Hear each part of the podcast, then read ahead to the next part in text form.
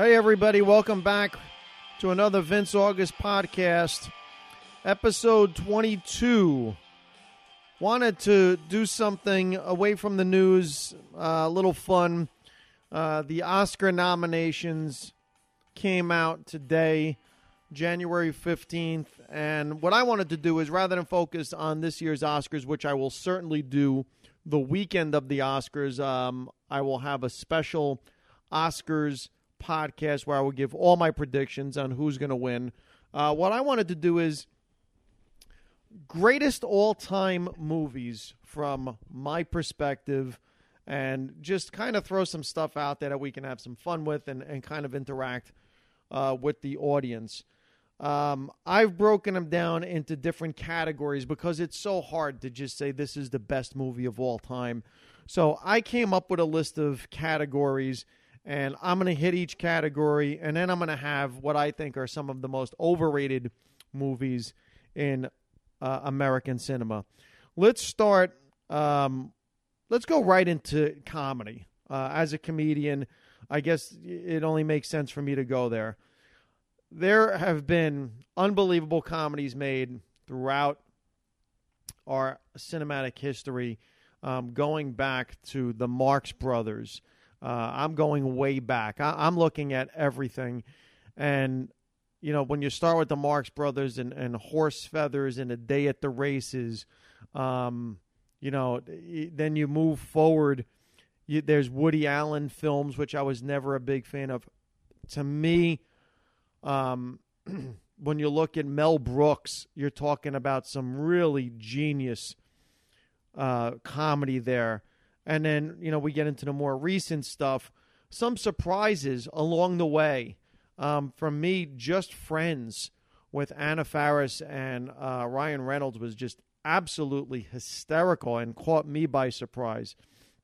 But if I have to pick my all time favorite comedy, it, it came down to two films, and I mean, it was such a tough decision, but I'm going to have to go with Young Frankenstein. Young Frankenstein, for me, edges out Caddyshack by just the slightest of margins. Um, Caddyshack, you're talking about some of the, the funniest people, especially in that era, in one movie. Ted Knight, Rodney Dangerfield, Chevy Chase, Bill Murray. I mean, that movie was just unbelievably funny, brilliant comedy. To write it into a, a sport like golf and make it funny, I mean, just I, I think it it's just a testament to how that movie, even though it, it's kind of a guy movie, I, I think it's relatable and funny to everyone. But nothing can beat out Young Frankenstein. Um, Mel Brooks, you're talking, he put together just when you think about Gene Wilder, uh, Madeline Kahn, who was just unbelievable. You're talking brilliantly funny in that character. There's the, just such subtle things at the train station with with her and Gene Wilder in that scene where she's going to an event and they're saying goodbye and she's saying, "Don't touch your hair, don't touch your nails." It, I mean, just I, I, don't think anything can outdo Young Frankenstein. So as far as comedies go, uh, Young Frankenstein is my all-time favorite. That's number one.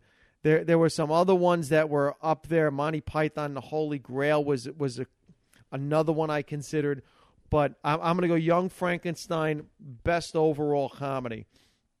Uh, let's go into uh, westerns. Let's let's break into westerns. I have a bunch in front of me, and I want to save some of the better ones for the end. Um, when it comes to westerns, I am an unbelievable fan of all of the Clint Eastwood spaghetti westerns, Good, the Bad, and the Ugly, for a fistful of dollars, for a few dollars more. The Outlaw Josey Wales wasn't really spaghetti western, more a straight western. Um, really, everything Clint Eastwood did in that role um, was great, absolutely great, but nothing comes close to the Magnificent Seven. When you can put all of that talent on screen at the same time, and we're starting to see Stallone is trying to do something like that with the Expendables in terms of getting the action heroes all together under one roof for a movie. But a lot of times, ego prevents that from happening. You saw it with the Ocean's 11 franchise a little bit, uh, where you got, a, a, again, some tremendous actors under one roof. Um, but it, to me, it all starts with the Magnificent Seven. Yul Brynner, Charles Bronson, Eli Wallach, uh, a Jewish actor playing a Mexican. That you, you, it was Eli Wallach was incredible as the villain, um, Calvera in that movie. So to me, westerns, nothing comes close. And shamefully, in this country, I don't think we've been able to really put together a, a good western. I, I, I applaud Quentin Tarantino uh, for Django, but I, I, don't really consider Django a western.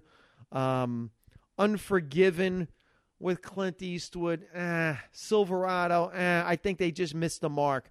Um, Magnificent Seven blows them all the way. If I had to have a second favorite, I guess it would have to be Good, Bad, and the Ugly by default. Let's get into my other career, law. Um, the best law movie, and they're really, you know, I had to go back for law movies when I had to sit and think about this one. I we really can't seem to come up with that formula to show a court case or a law movie in a way that's realistic for me you, you have to go back i guess the most recent one really is you have to go to the 80s the verdict um, you know, other than that, you're looking really way back into our cinematic history. 12 Angry Men is another one that was brilliant, but as a as a lawyer, as someone who was a judge, still practicing law, still trying cases, nothing comes close. This, this one was a, a distant first. And Justice for All with Al Pacino. Um, I can tell you as a lawyer, that is as close to a bullseye of a law movie that you will ever see, even with the the ridiculousness in it of you know uh, the crazy judge who's suicidal, passive aggressive, suicidal, um, and, and some of the crazy characters. To me, nothing comes close to And Justice for All. Uh, just an absolutely brilliant, brilliant movie um, when it comes to law movies let's get into um, the next uh, area. I'm going to go horror because it's a, a, simple category as far as I'm concerned. Um, horror movies over the years have, have, just become about gore, have just become about you know who can show the the most blood, and it's it's really disappointing that that's where it's gone to. To me, the the greatest all time horror movie was Halloween, uh, the original Halloween with Jamie Lee Curtis. Maybe it's because I was young at the time, maybe because I was afraid of the boogeyman at the time. But the the Michael Myers mask, that character, I think is one of the scariest characters that we have in that horror genre. I don't think anything comes close to that. Uh, so for me, for my bang for my buck, it's, it's the original Halloween. Um, let's go sports movies. Sports movies is a little bit tricky um, because there's certain sports movies that I don't think are really movies about the sport, really about, um, you know, the, the actual. Like for example, you have the movie Miracle, which was about the United States Olympic hockey team from 1980 that won the gold medal. Um, and as that was to me more a movie about the event than it's you know a movie about the actual sport of hockey. So there's different ways to look at sport and and you know ways to approach this. Um, Brian's song for you know when you talk about a movie that's wrapped around sport, I don't know that there's any movie that will get a person more emotional than Brian's song attached to a sport. And it was, you know, Gale Sayers and Brian Piccolo. Uh, the story is about these two running backs who played together um, for the Chicago Bears, and Brian Piccolo winds up getting struck with cancer, and, and you know you have to understand the time period in which this happened in real life. And again, a lot like Miracle, it's it's a story about real event. Um, I tend to lean towards those movies more so than, say, Major League uh, or some of these other movies that are tied to sports, like Slapshot, which was a really funny sports comedy movie. Um, but I wouldn't consider. I don't, I don't know. It's it's kind of weird to throw it into that category of sport. Getting to the favorites, um, Rocky, the original Rocky, I think has to be in any conversation when it comes to a movie that has to deal with sports. The underdog. And I love that it was an original screenplay. I love that it was a made up story. And you have to consider Rocky as one of the all time great sports movies for this reason. You have this sports story made up about this character and this person who's completely fictional, and our entire country, since the first Rocky has come out, has been tied to this character one way or another, whether it's, you know, through the music, the Rocky music, the motivation behind the Rocky music, the fact that you have this uh, statue outside the, the museums in Philadelphia where people will go to run up the stairs that Rocky ran up uh, in his you know in his runs to get ready for his big fight. So Rocky has to be in the conversation. But Rocky loses out for me to a movie and and this is when I made my list, I have to tell you this one was a tough one to make because I am not a fan of the team. In fact, I root against them whenever they play. So for me to pick this movie as an all-time favorite, this is not an easy one. I think the movie Rudy is the best sport movie for my money. Um, I, I just, first of all, it is a, a, again, it ties into that whole Brian Piccolo thing and and the whole thing with, you know, like Miracle that it's about a real character. Here's why I like Rudy more than Rocky. There's a couple of reasons. The first reason, it's not about hitting the game winning home run. It's not about winning the fight. It's not about scoring the winning touchdown. It's not about any of those things. It's about a kid who just wants to make the team. It's about a kid who just wants to wear that uniform once, who wants to run out of that tunnel one time, wants to see his name in the program one time. He knows his limitations. He knows that he's not good enough to play, but he fought, scratched, and clawed just to get to the point where he could get in one game. That's why I love it in, in terms of sports movies because Rocky ultimately is, again, it's close because it's not about winning the fight. He knows he can't beat Apollo Creed. He just wants to go to distance. No one ever w- was standing at the end of 15 rounds. I think Rudy edges out Rocky because it, it, it's a real story, and because it's a real story, it got me that much m- that much more emotional about it.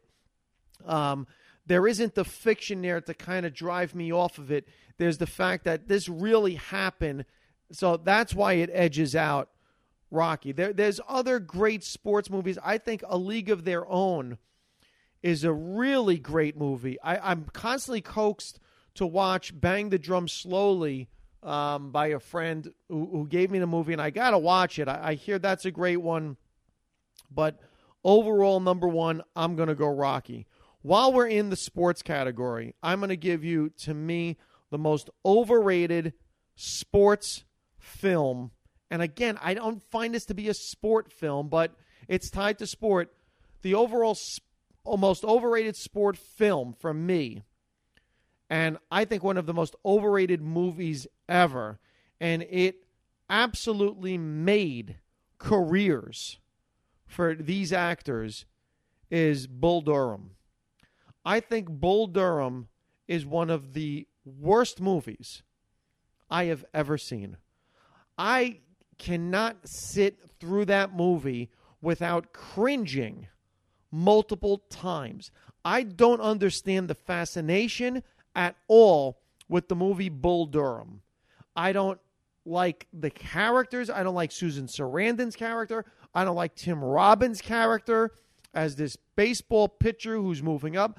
I don't like Kevin Costner's character as the catcher who, you know, drowned in the minor leagues and broke the home run record in the minor leagues and then eventually just hung it up and the the love underlying love story to I don't like it at all. I don't get it. I don't know why ESPN and some of these other sports channels glorify this movie. Someone's got to explain it to me.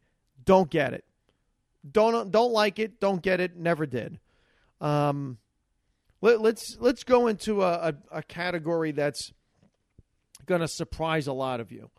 Romance. Think of all the great romantic movies ever made. I am probably going to shock all of you with what I find to be my favorite romance movie of all time. Um, and there's been, I mean, when Harry Met Sally is a great one. Um, you know, G- Gone with the Wind is is just one of again just a historical cinematic masterpiece for us in this country. Um, the Notebook. You know, there's so many, but there's there's a couple for me that are at the top of the list, and one of them is Silver Linings Playbook, made my my top, uh, not number one overall. Silver Linings Playbook is is definitely in there. I think the characters are very relatable, very real. They're flawed. Um, I just think the romance it, it moves a little fast for me. Um, it, it, it the storyline kind of it morphs and, and all of a sudden it, it gets from A to B a little too quick at the end. But Silver Linings Playbook is is one of my top three. Then it came down to these two. And the reason why The Princess Bride is number two is because I, to me, Princess Bride is kind of on the line with comedy and romance. And I was going to put it in comedy, but to me, Young Frankenstein still beats it out in comedy. Um, I, it, so it was kind of this hybrid, and it comes in at number two in all time greatest romances. And ready, I'm going to floor you with this one. You're not going to believe it to me, the all time greatest romance movie, and it's a movie Beauty and the Beast, Disney. I got to go with Beauty and the Beast. And I know, God knows how many people just threw up their hands saying, Are you kidding me? That's your favorite romance? And here's why. First of all, it's it's an animated movie. It's a cartoon. And the reason I like that is because you're not caught up in the characters in terms of what their physical appearance is. So it's not about two beautiful people falling in love. It's not about the perfect guy and the perfect woman. It's not, you know, and, and listen, there have been other really good romantic comedies. Boomerang, I thought was a great movie. Um, but you get caught up in the whole. I mean, Eddie Murphy was just so made up in that movie, and, and was you know this this, this whole character that they drew him up to be perfect, and Robin Williams, and I, that's why I moved away from something like that. And Halle Berry, Beauty and the Beast, you're dealing with cartoon characters. One, so you don't get caught up in in the actual people and what they look like. The other thing about it that I really love about Beauty and the Beast is the the underlying unknown story that Belle ultimately saves the beast. It's Belle, it's the woman that saves the man.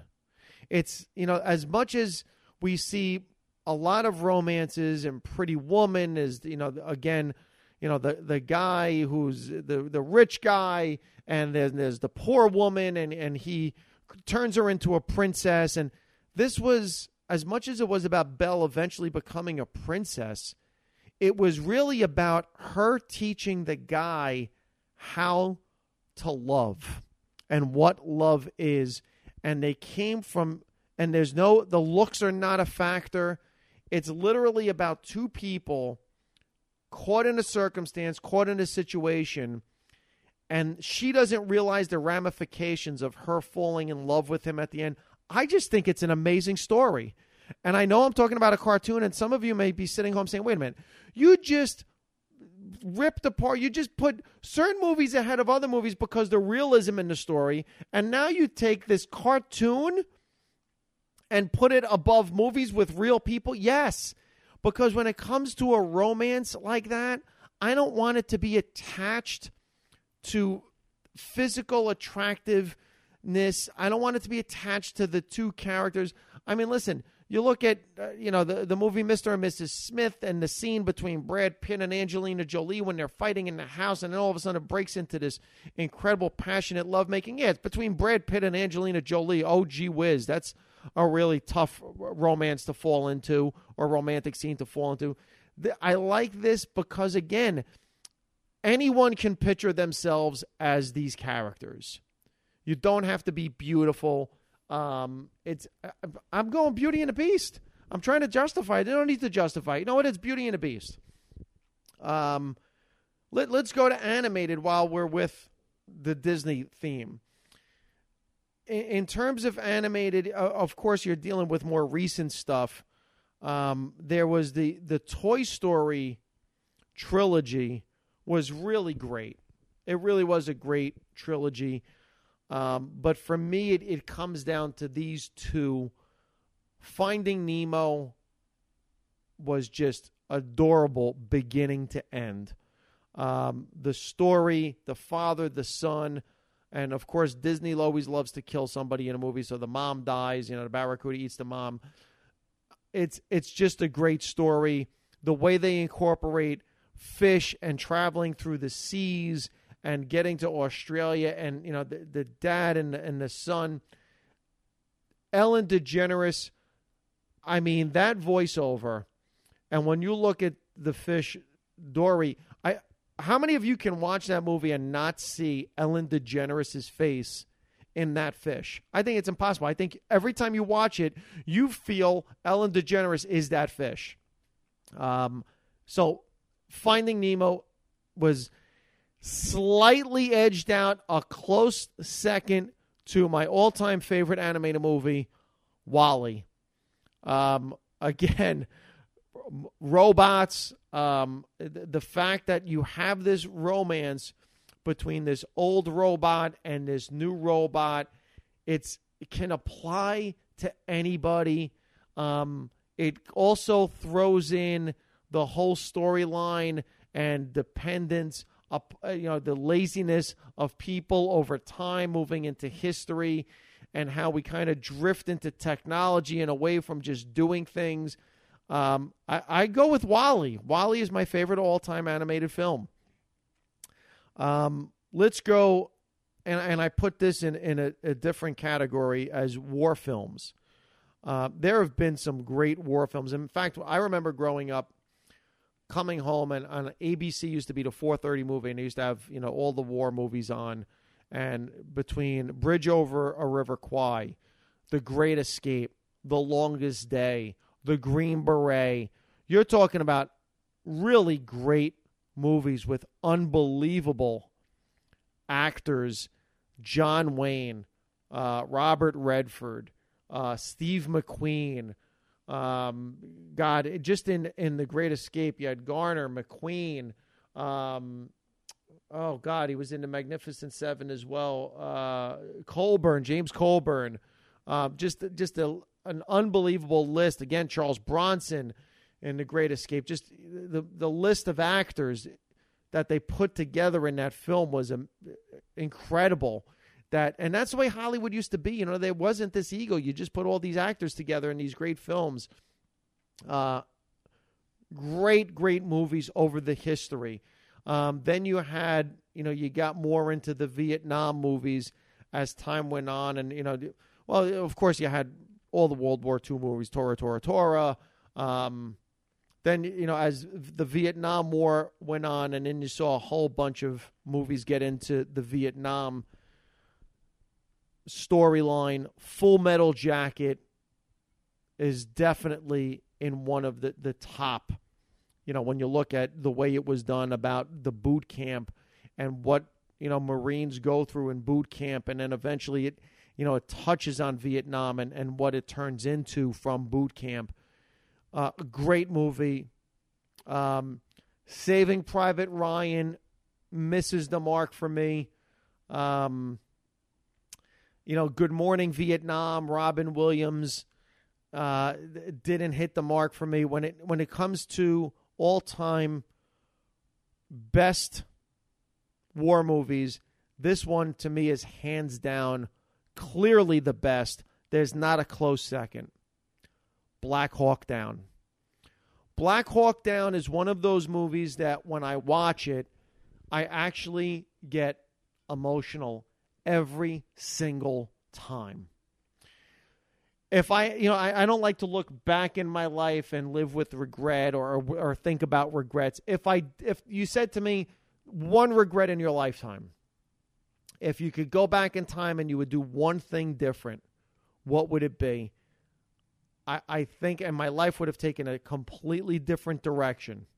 And if I wanted my life to be completely different, and rather than go to the left, go to the right, I think that change would have been that I would have enlisted in the military, whether it be the Army or the Marines.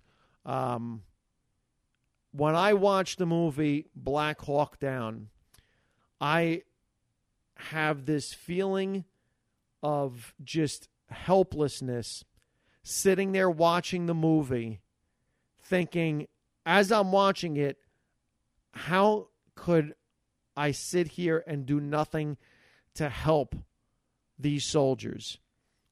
I, feel in, in like this inferiority, this insecure, just this helpless feeling to want to do something to help these poor soldiers in this situation that they were in. Um, there is a storyline within there, and this is a factual movie about two of the greatest American soldiers you will ever see put into a movie. And they were given the, the Medal of Honor, I think Purple Heart, and one of the highest awards and highest honors in the military um, after their, their passing away.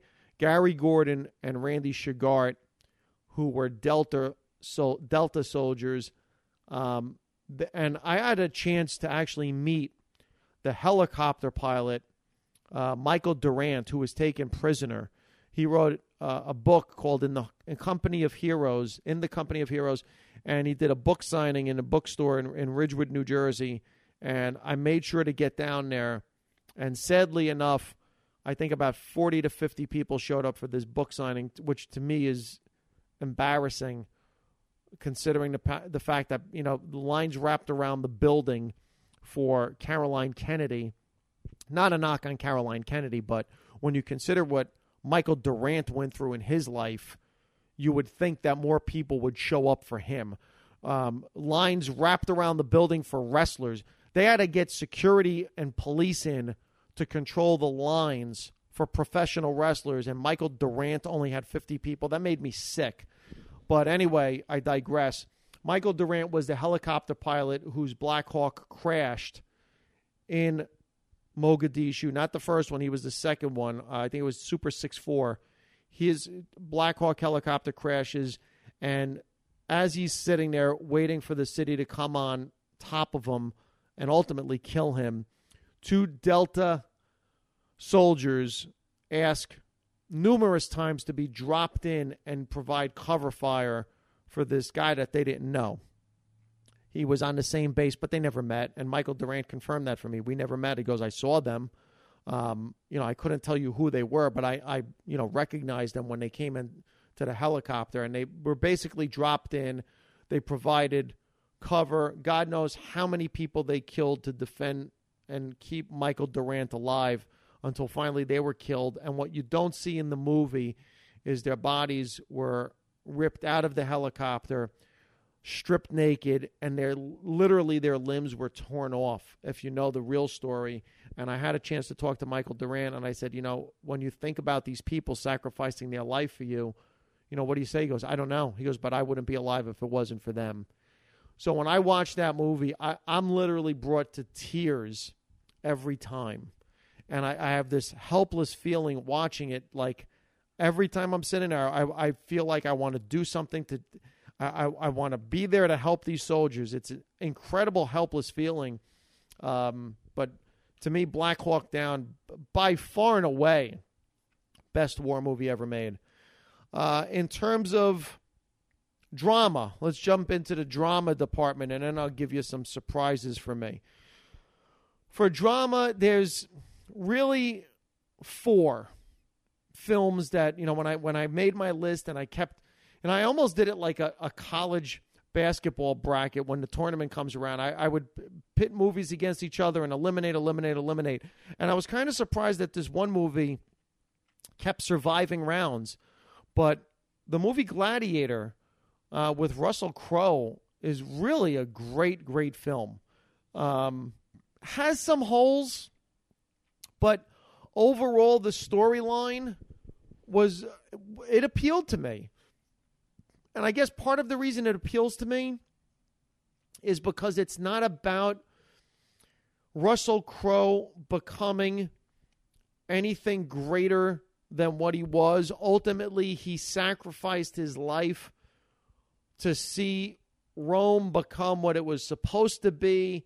The, he was following through on a promise. It's not just about revenge. It's not just about avenging the death of his wife and his kid. Um, there's something more to the storyline there. And for some reason, Gladiator kept surviving all my eliminations, um, but that's not at the top. Above Gladiator is Reservoir Dogs. To me, Quentin Tarantino's career was made on this movie, and justifiably so. Reservoir Dogs, the, the way it's filmed, out of order, um, the way it, it shows and, and the, the different characters that were written in, just phenomenal work by Quentin Tarantino. Reservoir Dogs is is one of my all time favorite movies. Um, that is is w- without a doubt near the top. Slightly edged out by American History X. American History X is one of those movies I cannot shut off every time it's on television. It's unbelievable. No matter what time of night it's on, I have to sit there and watch it. Again, a lot like Black Hawk Down. It's one of those movies that disturbs me to my core.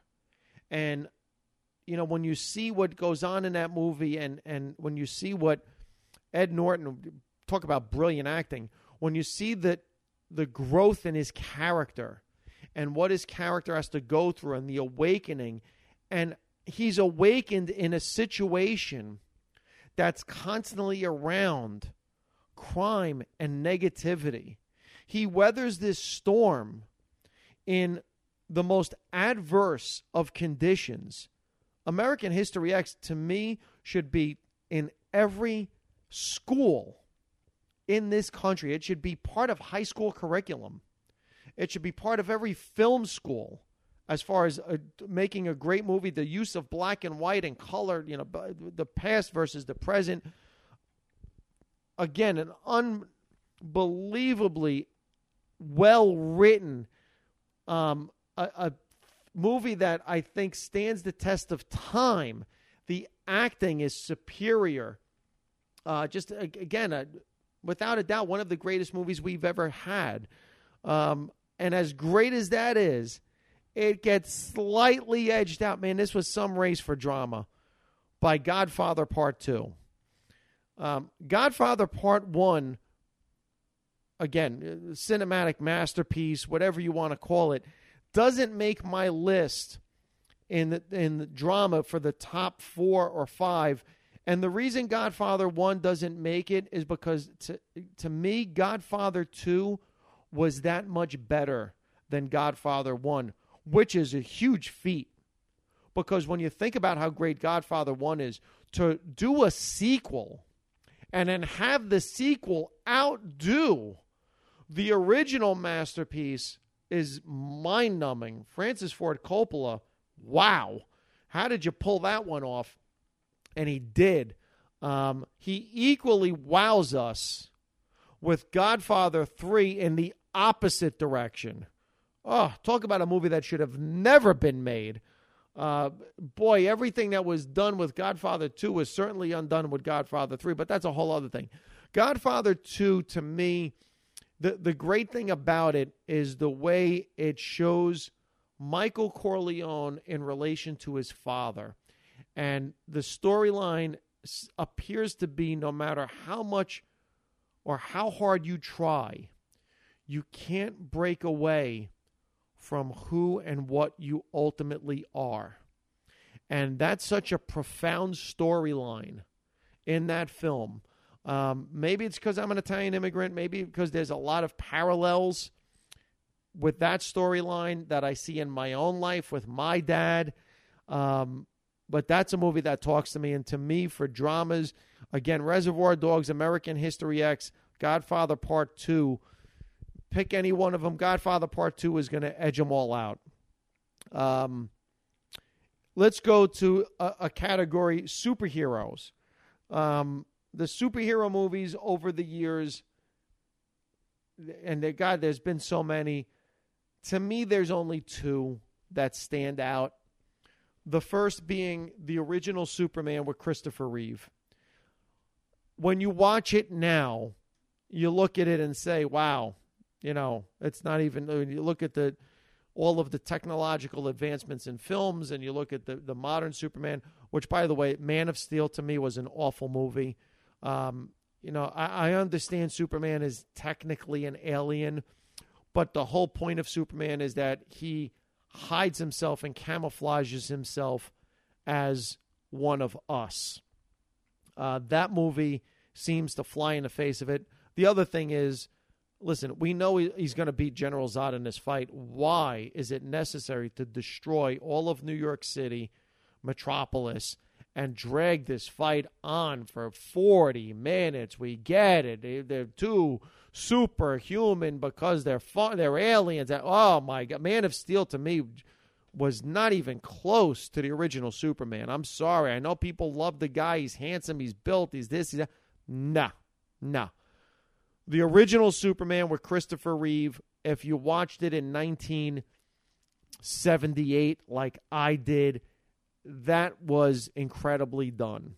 That was ahead of its time. Um, and to me, the storyline was true to the comic book, which is the key when I look at superhero movies.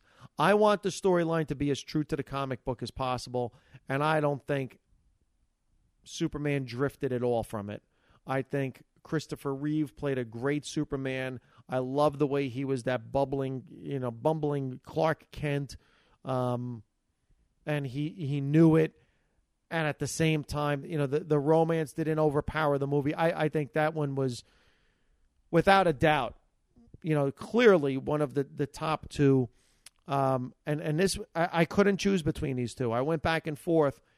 Um, Batman Begins uh, the original Batman in the the newest trilogy. When you look at the last three Batman movies, uh, and you look at the acting by Christian Bale, um, again, you're talking about one of the best actors we have right now in Hollywood, and what Chris Nolan did as a director in these movies it shows why Chris Nolan is one of the best directors, if not the best director in Hollywood right now. He spares no expense for detail, uh, attention to detail, and again, staying within the storyline of what is the comic book. Batman Begins to me is as close to the comic book as you're going to get. Now, there's three movies here. why did I pick Batman Begins? I thought The Dark Knight Rises. I thought the storyline was very convoluted. How he gets out of that pit and rises out of the pit and sneaks back into New York City where no one can get in and out of, yet somehow he mean, seems to make it in no problem. Finds uh, Selina Kyle, Catwoman, you know, randomly in a matter of minutes as he's back in. It just the uh, the storyline didn't work for me. With regards to um, the second Batman movie with the Joker uh, and Two Face, really close to Batman Begins. Uh, the, again, you know, um, Heath Ledger's acting as the Joker was beyond brilliant. Uh, best Joker ever on film. Uh, again, the storyline there just seemed to miss the mark for me in compared to Batman Begins. I think Batman Begins just just nailed it a little bit more. Again, I'm talking about giving one a 10 and the other one a 9.9. Uh, but I'm going to go Batman Begins, best superhero movie. Now I'm going to throw you. Here is two movies for me that ha- that don't fall into any categories. The first is the movie I've seen the most in my lifetime, meaning you know this is a guy thing that we watch movies ten thousand times over and over again. Star Wars Episode Four, uh, A New Hope, is so ingrained and emblazed in my brain, I could probably do it from beginning to end and say everyone's lines, including R2D2's sounds.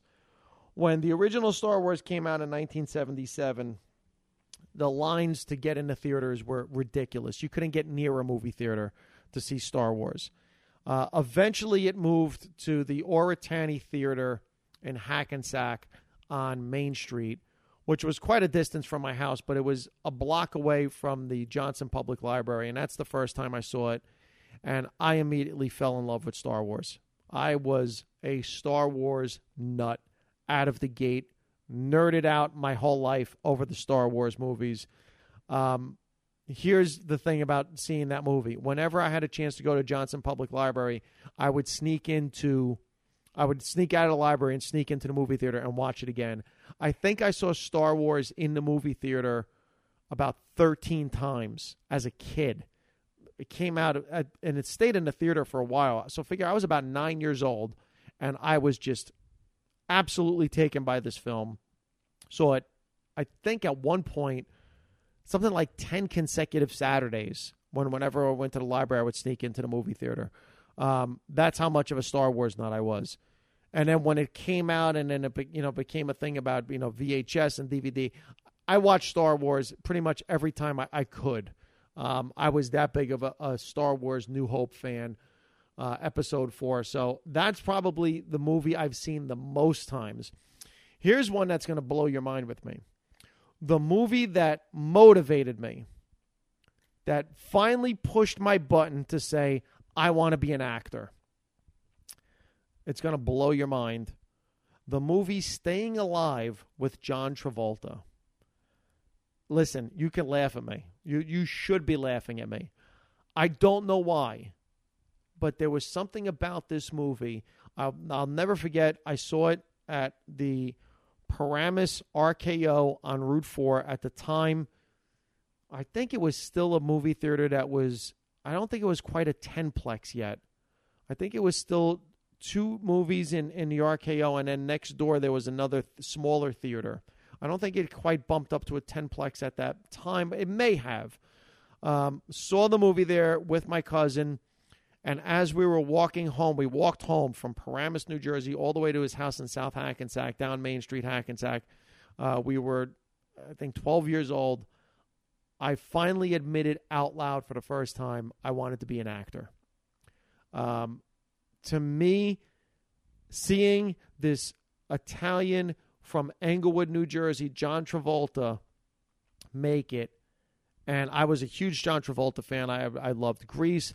I loved Welcome Back, Kotter. In fact, it was one of the first voices I learned to imitate. Um, I, I I saw that movie, and that was it. That was it. I said, you know what? I'm and I went. I remember we got to my cousin's house, and I said the words out loud to my parents. My mom was there. I want to be an actor. And of course, I got laughed off. And, you know, you, you actor, what are you crazy? Because Italian immigrants, you know, that's not a real job. And um, there's a whole other story behind that that hopefully you'll read in my book. But Staying Alive was the movie that got me to come out of my shell and say out loud for the first time, I want to be an actor. Let me give you my most overrated movies, and I've tried to pick them from different categories. Um, first one is going to shock you Lord of the Rings. Lord of the Rings, Fellowship of the Rings, the Two Towers, the the the Rings Return, Three Ring Circus, whatever they're called. I don't even know what the last one's called. I can't get through five minutes of that movie without falling asleep. It's amazing. If I have insomnia, all I got to do is turn on Lord of the Rings. I'm out cold. And I'm not saying it's a bad movie. I don't get it. It just doesn't. It's just one of those movies I can sit and watch and I don't get it. There are TV shows like that, Big Bang Theory. I'm not saying it's a bad show. I don't get it. It doesn't appeal to me in any way, shape, or form. The Lord of the Rings thing just does not appeal to me. I don't get it. I can't sit through it. Literally, I can't sit through the movie. Um, here's a classic that, again, I, I've watched it. Hitchcock, I guess, is a genius. The movie Psycho. I don't find it scary, creepy, nothing. The movie Psycho, and I'm not saying Anthony Perkins doesn't do a good job. I'm not saying that there isn't incredible cinematic qualities to it, that it lends itself to what the horror genre becomes. I'm I'll, granted, I'll give you all of it. I just it doesn't appeal to me. The movie Psycho does nothing for me. Another movie that was nominated for an Oscar and I never understood it. Chariots of Fire is incredibly boring. Wow. Talk about another unwatchable movie. I've watched Chariots of Fire. Now, I can tell you this. At least I've made it through Chariots of Fire a couple times. I can't make it through a Lord of the Rings movie. Made it through Chariots of Fire, and I can tell you, I think I'm pretty smart. When I watch Chariots of Fire, I can't figure out who the hell is who. I get lost every time I watch that movie. I'm like, I don't know who's who or what's the story here. I don't get it. Someone please explain Chariots of Fire to me. Another one that people seem to love, I think it's an absolute spoof. I, I think it, it almost falls into a category of like airplane because I, I think the acting is so bad. And even though Al Pacino is in one of my all time favorite movies, Godfather Part 2, you make the list on one of the all time worst movies, Scarface. I don't. I, I think it's a comedy. I, I watched Scarface and and I'm like, this movie is this is a comedy, right? You you didn't really mean to make a drama here. This this movie's a comedy. Um, yeah, I don't understand the appeal to Scarface. It's the the storyline, the blood, the the gore, the the killing, the drugs. No appeal to me whatsoever. And then there's the all time great that doesn't fit into any category. And there's two that come to mind. First, The Wizard of Oz. Uh, the original Wizard of Oz is, again, I, I think, a, a part of what America is.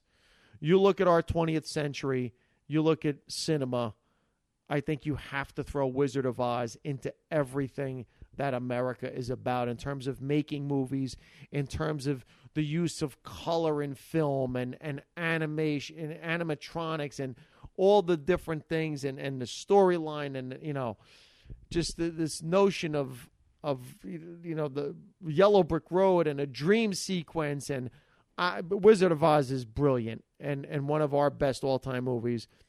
Slight second to It's a Wonderful Life um, which I have.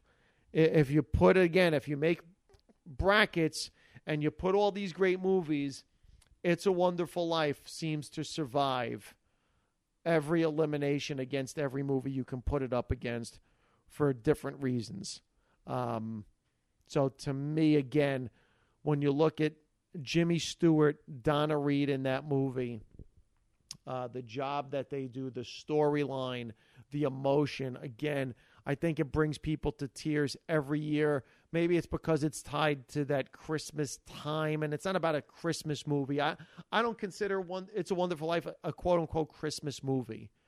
I think it's shown at that time of year because again, it, it winds up being wrapped around the ending scene around Christmas. But to me, it's just a movie about human compassion and how the events of our life touch everything along the way. So to me, it's a wonderful life again, falls into the category of all time greats. Uh, I get this is a topic we can go on and on about. Um, there are so many movies over the course of history that are just you know it, eh, films that we can argue back and forth over which is better, which isn't.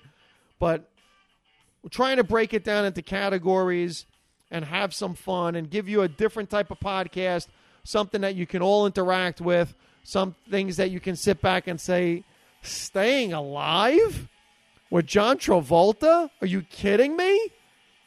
Beauty and the Beast? The best romance?